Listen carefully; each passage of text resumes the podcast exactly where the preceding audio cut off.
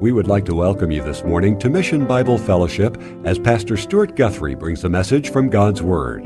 We hope it challenges, encourages, and strengthens your walk with the Lord. Let's get started this morning with going to the Lord in prayer. Father, we would like to just thank you this morning for our worship team as they bring us into a place of worship. It just does my heart well to see young people as they sing praises to you. And Father, as we reflect on that song, you are the one that gives grace and healing that our hearts long for. And God, I just thank you for that grace and that mercy that you've given through Jesus Christ. We thank you, God, in our lives when we do go through the hard times and the storms and the trials of this life. God, because it's then, it's when we can understand what faith really is. And we can learn to depend on you and your word. And then through that, God, we see its truthfulness. God, you are my best friend. And I thank you for being there for me and my family. And I pray that your people would embrace you as their best friend as well. You say in your word you will never leave us nor forsake us. Even God, when we try to do things in our own way and our own ability, you are faithful even when we are faithless. We can't even begin to express our gratitude to you, Father, for simply allowing us to come together freely this morning to worship you, our King. And while pastors around the world are being convicted of blasphemy against Allah and sentenced to death from converting to Christianity, and here we sit freely to worship. I pray for them. And I, God, I ask that you cover them with peace and joy and a boldness to stand for Christ. Lord, I pray that you will continue to teach us, allow us to learn from the book of Jonah and the life of Jonah, so that in our daily lives we may learn to follow you better each day. I pray that you use this time. I pray you empower me, fill me with your Holy Spirit, God,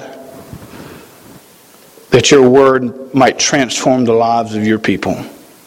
And we ask all these things in the name of Jesus Christ. Amen. Well, as a brief recap of what we've been going over, we've been studying through the book of Jonah. And last week we looked at the effects of running from God. Living in sin or running from God, whatever you want to call it. And we spoke about how when we do run from God, there can be possibilities of difficulties, times of drowsiness or tiredness from running. And finally, we looked at how running from God could cause us to really live lives of deception. We know God spoke to John, Jonah. God called Jonah to go to Nineveh. But instead of following the instructions of God, he insisted on taking a boat trip in the opposite direction from where God commanded him to travel to. Last week, I encouraged you to evaluate your life, to look at your life, to make sure that you're not running from God in some fashion because the problem is, is you can't hide. You can run from God, but you can't hide from God. God is omnipresent. He's everywhere. He's, he's all knowing. He's omniscient. And so, as while we've been in this study, we've looked at those things, but we've also looked at the, the book itself in four different divisions. We saw in chapter one, we see Jonah on the dry land disobeying God. We see him continuing in chapter 1. We see Jonah on the sea fighting with God. And then in chapter 2, we see Jonah under the sea pleading with God. And in the last two chapters, 3 and 4, we see him back on the land obeying what God has commanded him to do. And I think tying those together, disobeying equals fighting and pleading equals obeying.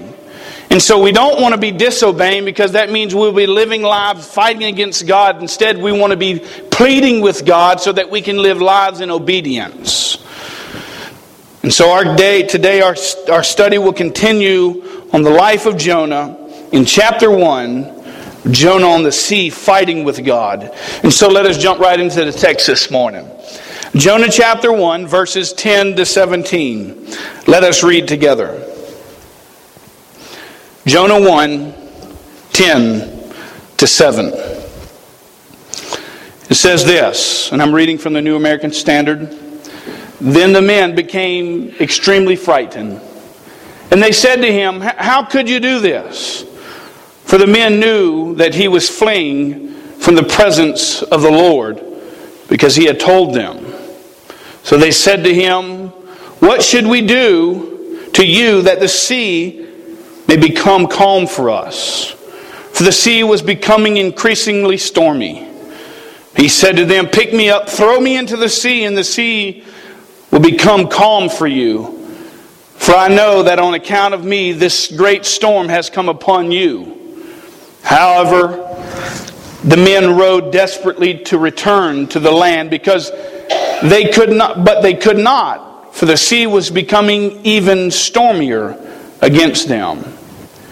Then they called on the Lord and said, We earnestly pray, O Lord, do not let us perish on account of this man's life. And do not put innocent blood on us. For you, O Lord, have done as you have pleased. So they picked Jonah up, they threw him into the sea, and the sea stopped its raging. Then the men feared the Lord greatly and offered sacrifices to the Lord and made vows. And the Lord appointed a great fish to swallow Jonah, and Jonah was in the stomach of the fish three days, three nights. I studied, as I studied this text, I really tried to understand just what was happening. What was the big picture of what was going on here? The big picture that I came up with is everyone is trying to do things in their own way. You got Jonah not wanting to do as God has told him to do, running in the wrong direction. You got the sailors praying to their false gods, cleaning off the ship of its cargo so that the boat would stay afloat, trying to save themselves. There's a continue widespread idea of this throughout this narrative of people simply doing, not doing what they are told to do.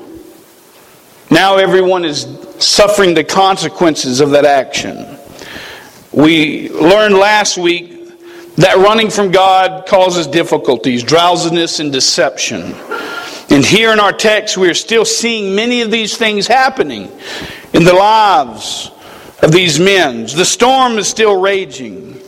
There's still hints of deception not only in the life of Jonah, but in the life of these men, the sailors. But all this is about to come to an end, to a halt.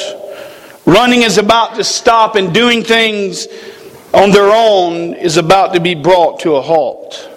And the consequences are about to unfold for the decisions that Jonah and these sailors have made.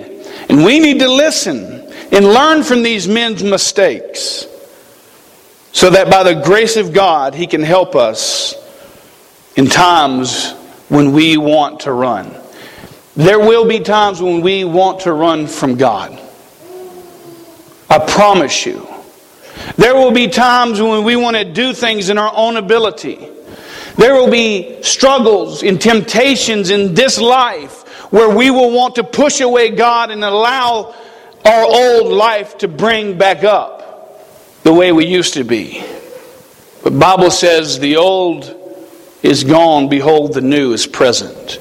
We need to refrain from the old life, put on the new life by remaining faithful. Several years ago, when I was in the construction business, I was running a fairly large project. which involved moving over a million yards of dirt a year. That's a lot of dirt, if you don't know. We dug lagoons, we built roads, sewer systems, house lots to get these lots ready for the builders to build homes. It was a, a high end subdivision, so to speak. The work was very extensive. I was the general superintendent of the project, and so therefore I was the boss. And I had to make sure that whatever happened on that project was done in an orderly manner. Uh, it was my job to make sure the job was completed efficiently and completely to where my company would make the most bang for their buck, so to speak. But I also had a boss that was over me that instructed me to do things his way and the way he wanted to do it. Though I didn't always agree with what he wanted to do, needless to say, he was my boss.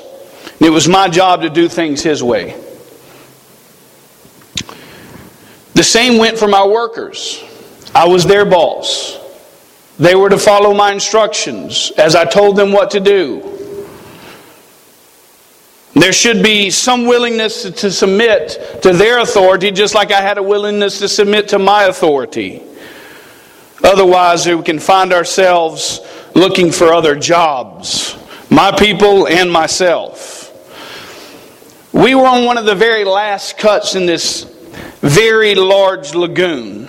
We had dug down about 18 to 20 foot and removed all of the dirt. Now we had about two more foot to cut. And so I instructed my men to do something in a specific way.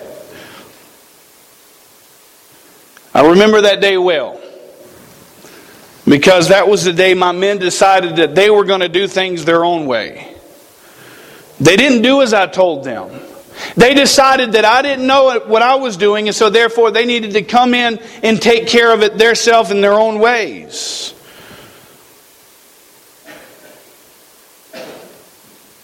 God instructs us to do things this way. He's our boss. He's really given us a book, an outline of the instructions we are to follow. But sometimes we want to do things our own way. And I want to ask you this morning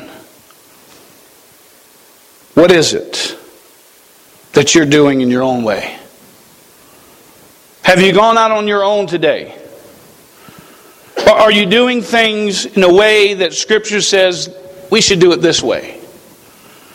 Well, if you are, there's a few things that I want you to get out of this message today that I think will help you get back to doing things God's way. Could there be more room, more information that I could give you a course? But what I'm going to look at today are a few things the Lord has impressed in my heart as I studied this passage of Scripture this week. Three things.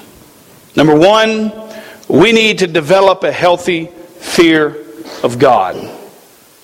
Number two, we need to develop a healthy reliability on God. And thirdly, we need to develop a healthy worship of God. That brings us to our first point this morning. We need to develop a healthy fear of God. Right here in verse 10, we begin to see this take place. These men are now beginning to fear the Lord. Verse 10 says, Then the men became extremely frightened. And they said to him, How could you do this? For the men knew he was fleeing from the presence of the Lord because he had told them. Our first word here in this verse really tips us off that the fear these men had came from something before verse 10. The word then. I hit a baseball, then the ball went out of the park. I cut the power on, then the lights came on. Then is connecting us to the previous verse. So let us review what it's talking about before that. If you remember, they had just finished casting lots. They came together. We said, we need to find out who is the cause of this great storm. And so they cast lots, and the lots fell on Jonah. And if you remember, they began to give Jonah the fifth degree, and they began to ask him all these questions. Like, what do you do? Where do you come from? What, from what people are you from? And this is the statement that cast fear into their hearts. Verse 9 says, And he said to them, after they questioned him, He said, I'm a Hebrew, and I fear the Lord God of heaven, who made the sea and the dry land. And then it says in verse 10, Then the men became extremely frightened. Why is it that these men have now all of a sudden became extremely frightened? Well, I would have to say that I think they've heard of this God. Though we know they're not praying to this God because earlier in the passage it said they cried out to their gods, the lowercase g. But you know these men most likely knew. They're living in most likely in the 8th century BC, and here it is 2012, and we're talking about this very God. So you would think the older and the farther you get back, the closer they re- was a reality to them to see all of the events that this God had done.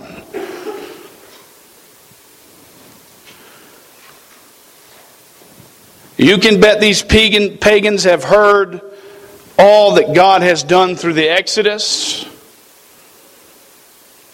And now they're dealing with a man, a prophet from the big G God.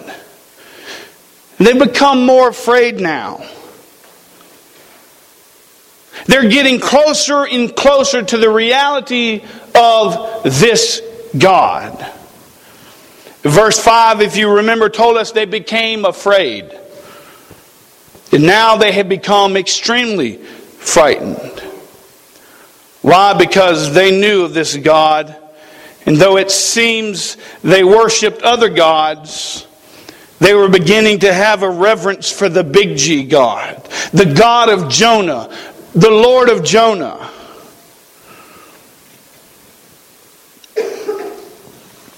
Do we have a healthy fear of God today? Do we really fear God? Are you fearful of the Lord? I mean, does God truly even exist to you? Or is he simply a figment of your imagination? Sometimes we act like there's no God that truly exists by the way we act. And I'm guilty, number one. If I truly believed in the God of the universe, why do I do the very things that I don't want to do? And the very things that I want to do, I don't do. Maybe it's because I don't have a healthy fear of God. When I tell you that God answers my prayers, when God speaks to me through His Word, when God allows me and you to go through trials and tribulations in life, circumstances that don't seem like God could put us under. Maybe even puts us in the middle of a storm like Jonah. Have you developed a healthy fear of God?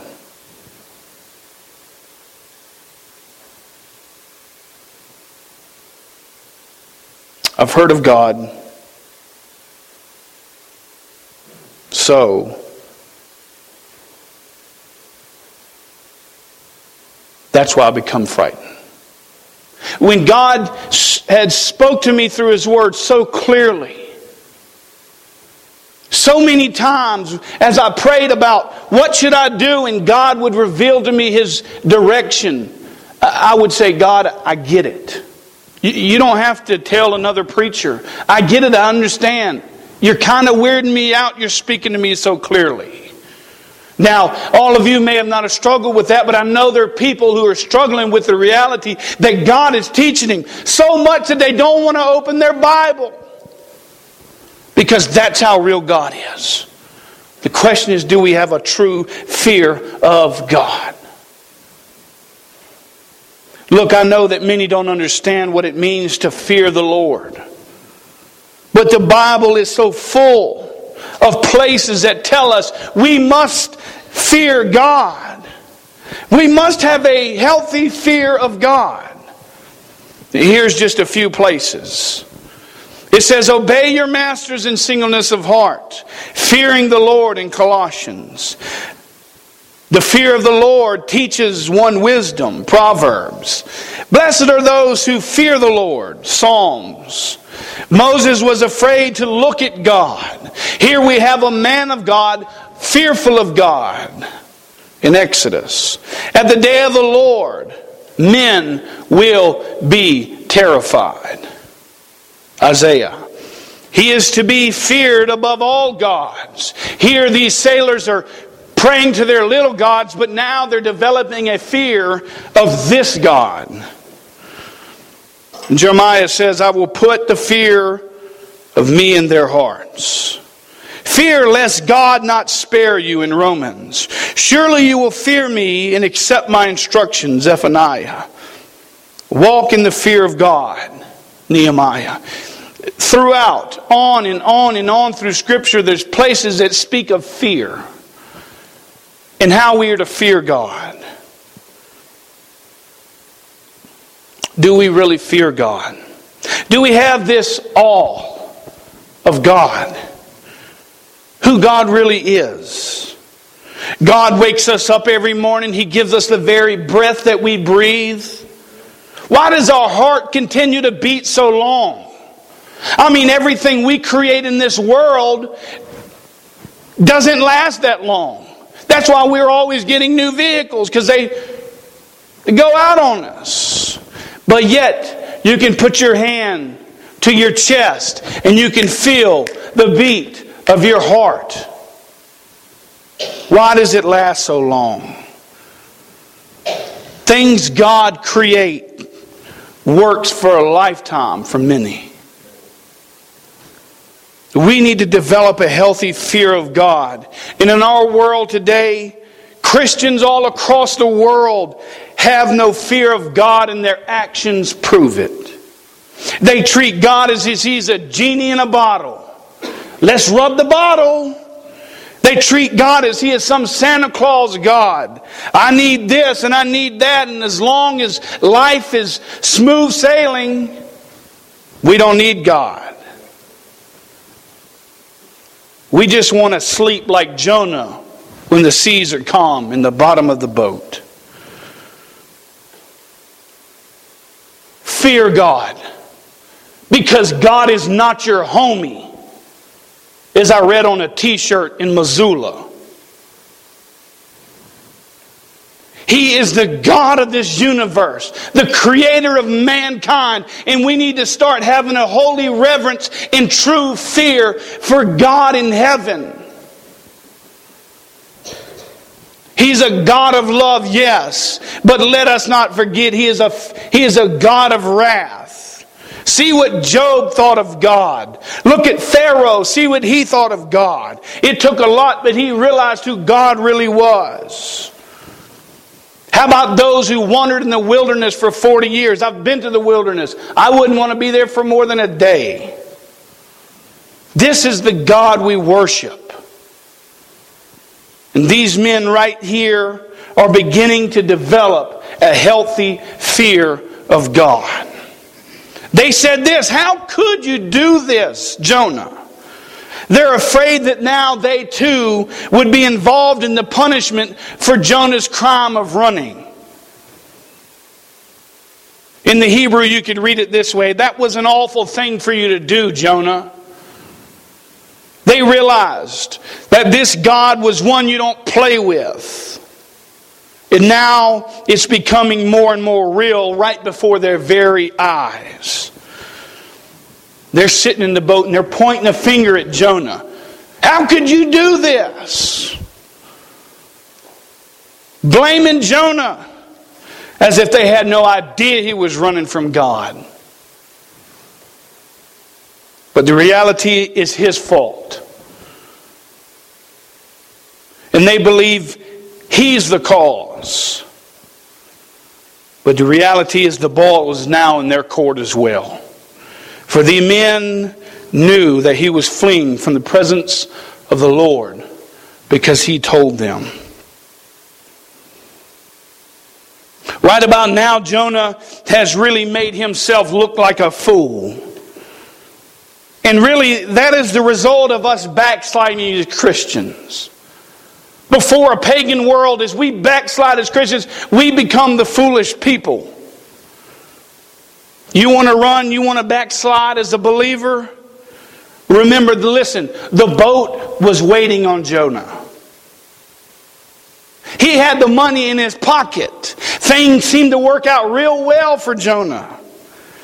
And the reality is sometimes things work seemingly well when we want to run. But for the believer, God wants us to have a healthy fear of Him. And so it won't be long until the storm start rolling in. You want to do things your own way? Listen. you want to have these kind of relationships that God forbids? Don't worry, the storms are coming. You might hide it for a moment, but when the storm comes, it's going to seem like a raging ocean. And what I want to see is that prevented by having a healthy fear of God. Verse 11 said So they said to him, What should we do to you that the sea may become calm for us? For the sea was becoming increasingly stormy. Jonah, you're the cause. Now give us a solution to the problem. We are fearful for our lives, fearful of this God, and, and the sea is not getting any better. It's getting worse and worse. And since Jonah knew what would ha- what, why this happened and what was the cause of this storm, this should qualify Jonah in the eyes of these sailors to recommend a solution to the problem. You know, there's so much you could pull out of these passages.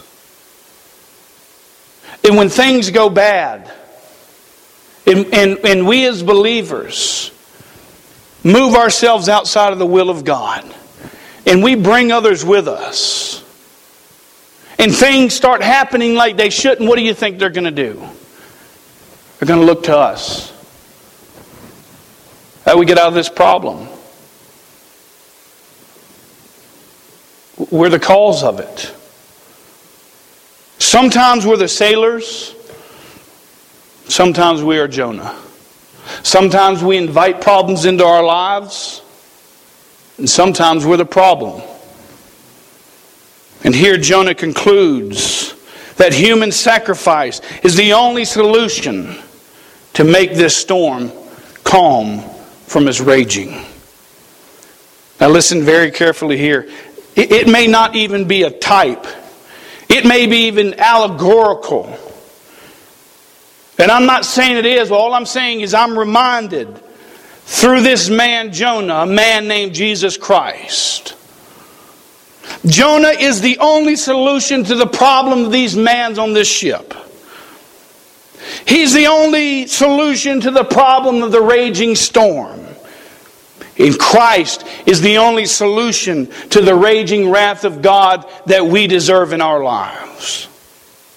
The wrath of God is to be feared, and Jesus Christ is to be embraced to remove us from the wrath of God. The wrath of God that God should pour out on each one of us because of our sinful nature. But Christ, He who knew no sin, became sin on our behalf that we might become the righteousness of God in Him. He said on the cross, My, fa- my Father, my Father, why have thou forsaken me, my God? The wrath of God was poured out on Jesus Christ at Calvary. And he became the human sacrifice for the forgiveness of the world. And we better start believing in that. Some have a unhealthy fear of God because they don't have a relationship with God. That's part of becoming in developing a healthy relationship is putting your trust in Christ, the man. God Himself. In the beginning was the Word, Word Jesus. In the beginning was the Word, and the Word was with God, and the Word was God. Do you have an unhealthy relationship with God? Believe on Christ.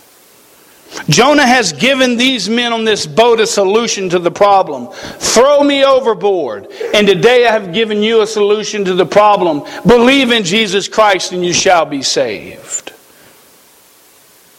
It's my fault, Jonah says. I know because of my sin this storm has come to you. This is why it can't be a type of Christ because Jonah was a sinful man. Christ was perfect but I'm reminded of it. He has admitted to being the cause in the midst of Jonah's running. God is using it to build a healthy fear of these men. You want to run? You want to backslide as Christians? God will use your circumstances to grow others. But I want to be on the other side. I want God to use me as I'm running with God, not away from God. We need to develop a healthy fear of God because He tells us to. And when we do, we will have lives that will show true, genuine reverence for God and His people. It will give us an all of God.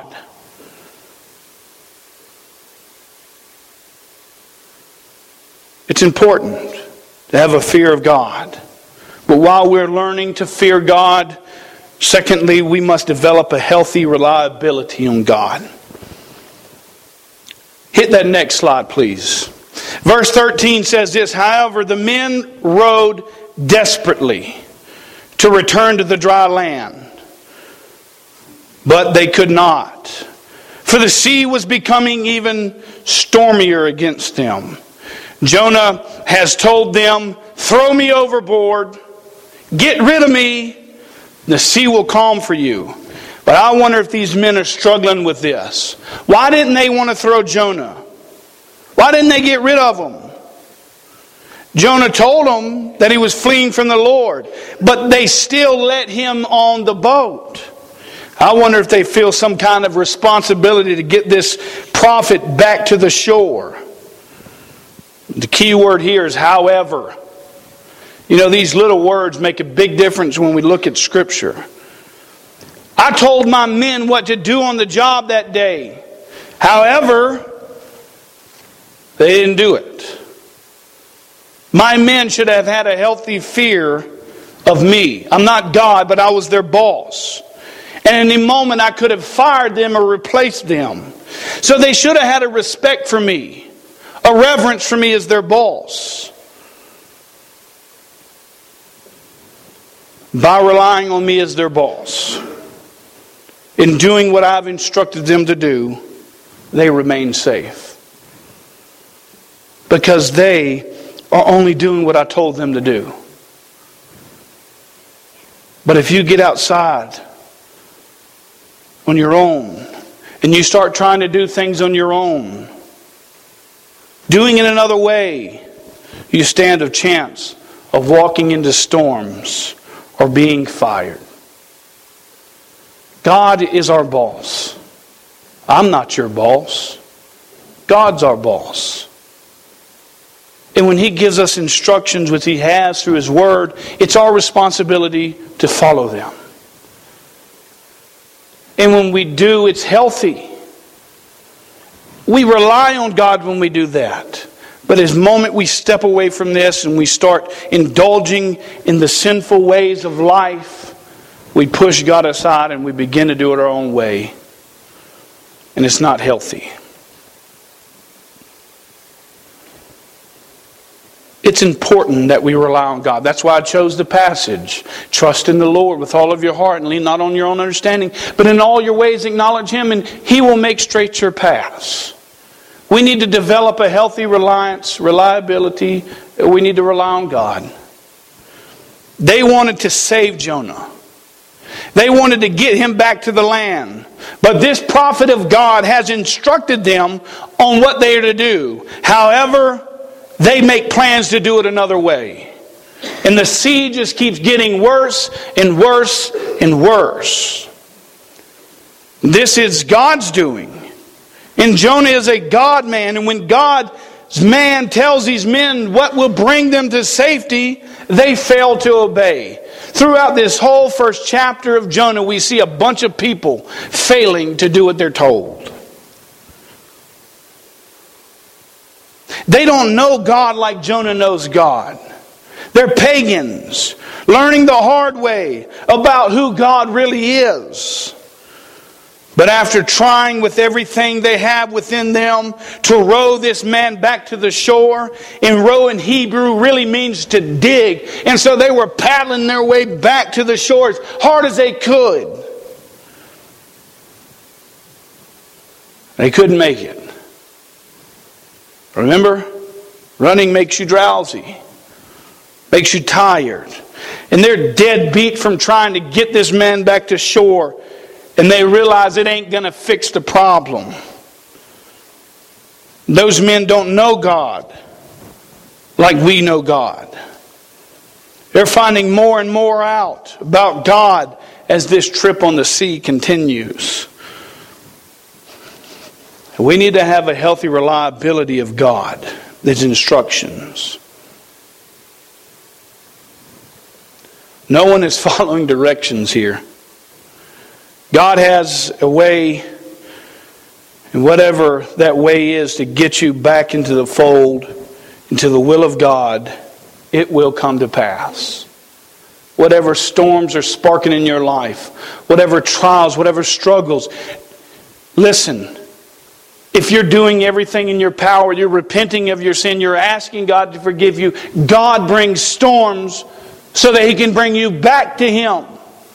Don't say, God, why do you got me going through this? What's your problem, pal? No.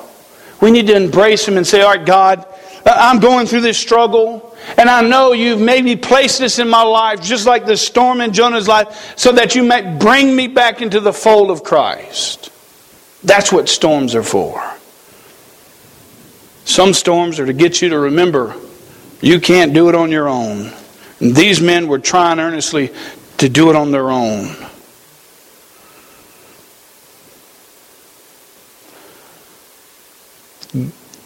It's God's will that these men follow the directions of this prophet. You know why? Because we see the end. This was the will of God. Jonah said, Throw me off the boat and the sea will calm. That's what God wanted done. And so now they have to make a decision. They have to decide the man we let into our boat is the man that must depart from this boat. Verse 14 reads, And they called upon the Lord and said, We earnestly pray, O Lord, do not let us perish on the account of this man, and do not put innocent blood on us. For you, O Lord, have done as you have pleased. Listen, they say, God, you are the one in control here. Don't let the death of this man be on us. Don't, don't let us die because of what he's done.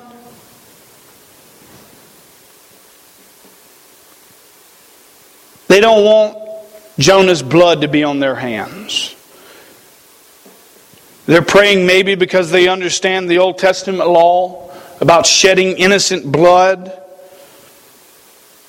It was not good.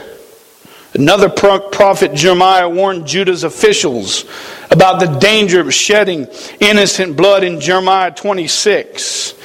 And in Proverbs 16 6, one of the verses my children have memorized, tells us there's six things six things God hates. Seven is an abomination. And in verse 17 it says, hands that shed innocent blood. They understood the importance of not shedding innocent blood, even as pagans. They didn't want that on their hands. So they cried out to Jonah's Lord. You have done as you've pleased, they said, as if the throwing Jonah overboard was an act from God Himself. They finally come to where Jonah has brought them Human sacrifice is the only solution to the problem. Listen, guys, I can hear them conspiring. If we're going to live, if we're going to make this trip on the sea, if these waves are going to stop, we need to chunk this dude overboard. It's God. God told us to do it, so let's do it. Let's chunk him overboard. It's almost like they, they knew what would solve their problem. Jonah had already given the answer, but they're doing everything they can within their own power not to do it. And so they psychologically trick themselves into thinking, okay, this is the will of God. Well, it was the will of God. So just do it. Don't feel shameful about it. Cast a man over the board. Listen, I hope today that you come to the understanding that believing in Christ is the only solution to the problem. While it was hard for these men to throw Jonah overboard, they had to get rid of the problem. And some of us need to get rid of the problems. We have let them in the boat, but now it's time to get rid of the problem. What is it in your life that has become the issue, the sin issue? Look, it doesn't matter how hard it is, you must get rid of it. We all struggle in different areas, in different ways, with different temptations. We must do everything in our own will and our own power by trusting in Jesus Christ to get rid of those things. What is it? That is what happens here. Jesus if you remember. In verse 15 it says, They picked up Jonah and they threw him into the sea, and the sea stopped its raging. You remember Jesus when he was with his disciples in the boat? And a raging storm came about, and he was in the boat sleeping, and the, and the disciples are about to lose it. They're, they're like, Lord, wake up. We're going to die. What are you doing sleeping? And he gets up and he calms the sea. You see, it wasn't until they did what they were told to do, the rubber relying on God, that the calm storm comes about. This is what happens in this very verse.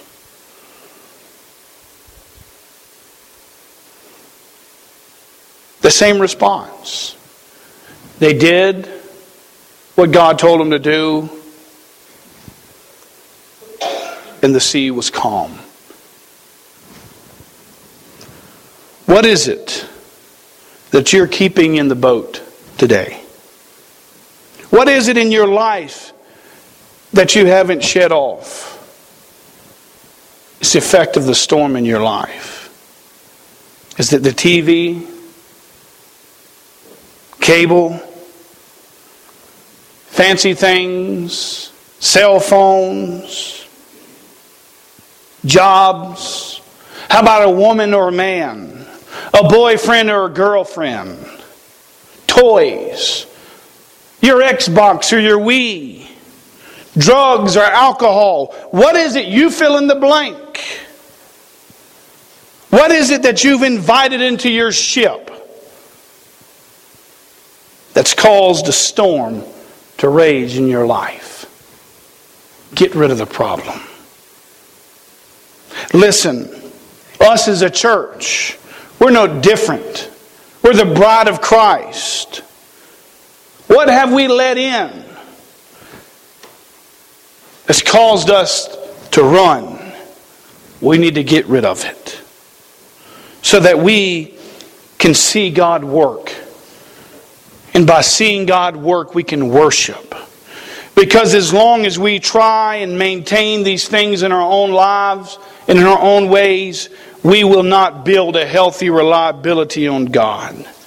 These men relied on God and removed Jonah from the boat. And at that moment, the reliance of God was what got them out of the storm. We need to develop a healthy fear of God. We need to develop a healthy reliability on God, but also, thirdly, we need to develop a healthy worship of God. It says next in verse 16, then, there's that word again, then, after they threw him overboard and God calmed the storm, then the men feared the Lord greatly. They offered sacrifice to the Lord, made vows. Verse 5 says they became afraid. Verse 10 says they became extremely frightened. And here now in verse 16, it says the men feared the Lord greatly. The word here, fear, means to shudder, to be in awe. They have just witnessed a miracle. Did I tell you, some of us need to witness miracles. We rely so much on ourselves that we don't allow miracles to happen. But when we start relying on God, God can start showing us things. And we can begin to worship and have a healthy fear and reliability on God. They have developed a healthy fear of God. How do I know this? Because their actions showed it. They sacrificed to the Lord of Jonah as a way of, to show their reverence to this God. Now, were they saved? I don't know. Something's changed. There began a development of fear, fear, and then even more fear. And now this fear has brought them to the point of giving sacrifices and making vows. I don't know if they're saved. It sure seems like they're saved. Many commentators say, no, they weren't saved. Well, I'd rather say that they were, they feared, at least I know they feared Jonah's God but it says here, they feared the Lord greatly. They sacrificed as a way to show their reverence to this God that they have now encountered. They may have heard of this God, but now they've seen the actions of this God.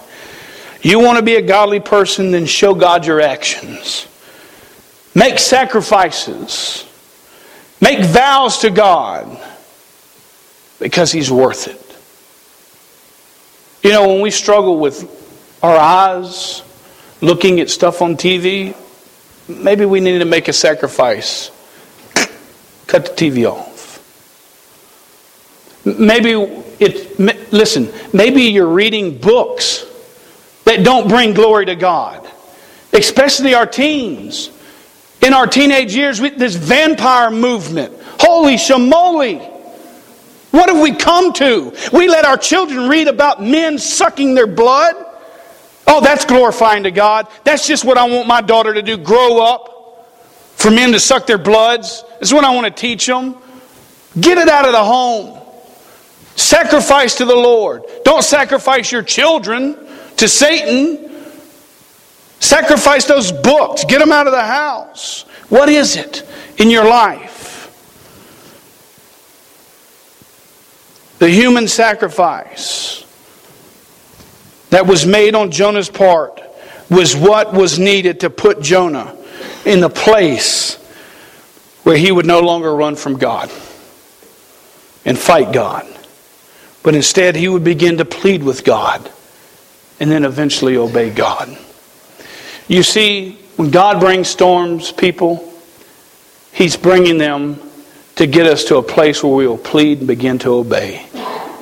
But as long as we're disobedient, we will fight with God. And as long as we fight with God, we'll never be obedient. We must plead with God. Worship always gives to God. Worship is not getting from God. We don't come in here on Sunday morning and sing worship so that we can get some good feeling we come to worship so we can give our praises and adoration to God. That's what worship is. It's not what you can get, but what you're giving. We need to develop a healthy worship of God.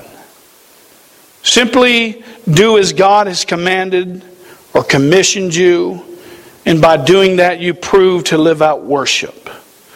You know, Romans 12 1, it says, Therefore, I urge you brothers, by the mercies of God, to present your bodies as a living and holy sacrifice, acceptable, acceptable to God, which is what?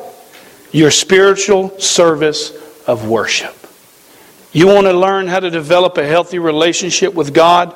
Develop a healthy worship of God by giving your bodies to God as a living and holy sacrifice. My workers failed to do as they were told.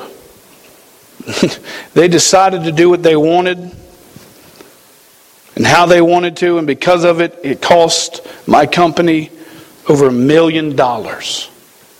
A million dollar mistake. I mean, can you fathom that? A mi- listen, I'm, I, a million dollars is a lot of money to me. I can't believe they didn't fire me. I'd have fired myself if they had let me. A million dollars because they did it their own way. Well, let me tell you this morning, folks. If you fail to do it God's way, by putting your trust in Jesus Christ, to follow His ways, a million dollars will seem like a penny in the life of eternity separated from God. We need to do it God's way. Did I fire them? No. They made a mistake, a, a, very big mistake, but it allowed me to bring them to a place of reconciliation. And they learned a valuable lesson that day, and so did I. You see, God places Jonah overboard for the purpose of bringing him back to himself. And that's why we see in verse 17 and the Lord appointed a great fish to swallow Jonah. And Jonah was in the stomach of the fish three days and three nights. We've seen the human sacrifice that had to take place on Jonah's behalf to save these sailors. We saw these men in their own efforts trying to save themselves. But it wasn't until they did what God had told them to do God's way that they were brought to safety. Well, let me ask you this morning have you looked to Christ for your salvation? For God says there's no other name under heaven by which men must be saved. It's not works that save us. Otherwise, Galatians 2.21 wouldn't tell us that if it were the law that saved us, then Christ died needlessly. Jesus Christ went to the cross at Calvary, where he took your place where the raging wrath of God should have been poured out onto you and me, but by the great mercy of God that He first loved us and sent Jesus Christ that we might have life. Christ took that wrath. That's why He said it is finished. Because the wrath of God had been poured out on Christ. And though Jonah's life to these men may were lost, they threw him overboard, and I could imagine they thought he died and would never come back again. God called a great fish to keep him safe. He went down to Joppa. He went down into the bottom of the boat where he went to sleep. He went down into the depths of the sea after he was cast out, and now he's down in the depths of the belly of a great fish. He was there three days and three nights. What a wonderful picture of Jesus Christ. That is a type of Christ. A picture of Jesus Christ as he hung on the cross and taking the sacrifice of mankind. They took him down from there and they stuck him into the ground into the tomb and they thought he's dead, he's gone. And let me tell you, people today still say he's dead and gone. But three days and three nights, he rose from the grave. Just like Jonah. From the belly of the fish, God spit him out on a dry land. Our God is alive and well. What a wonderful picture of Christ and the sacrifice He did that to prove who he was, who he claimed to be God. Don't live your lives, folks, in your own abilities. It will only cause storms. Trust in Christ. The grave couldn't hold him. No one will stop him from coming back the same way he went up. We need to have a healthy fear of God. We need to develop a healthy reliability on God. We need to develop a healthy worship of God. Because just like Jonah, God will call us someday to do something. And without fear, reliance, and true worship in our lives, we will lean toward running in the wrong direction. And who knows what the cost will be? My men never in a lifetime thought their decision to do things on their own way would cost them what it cost. Spare yourself the trouble. Do it God's way. Because you may not be able to pay the penalty of what it would cost you doing it your own way. Let us pray.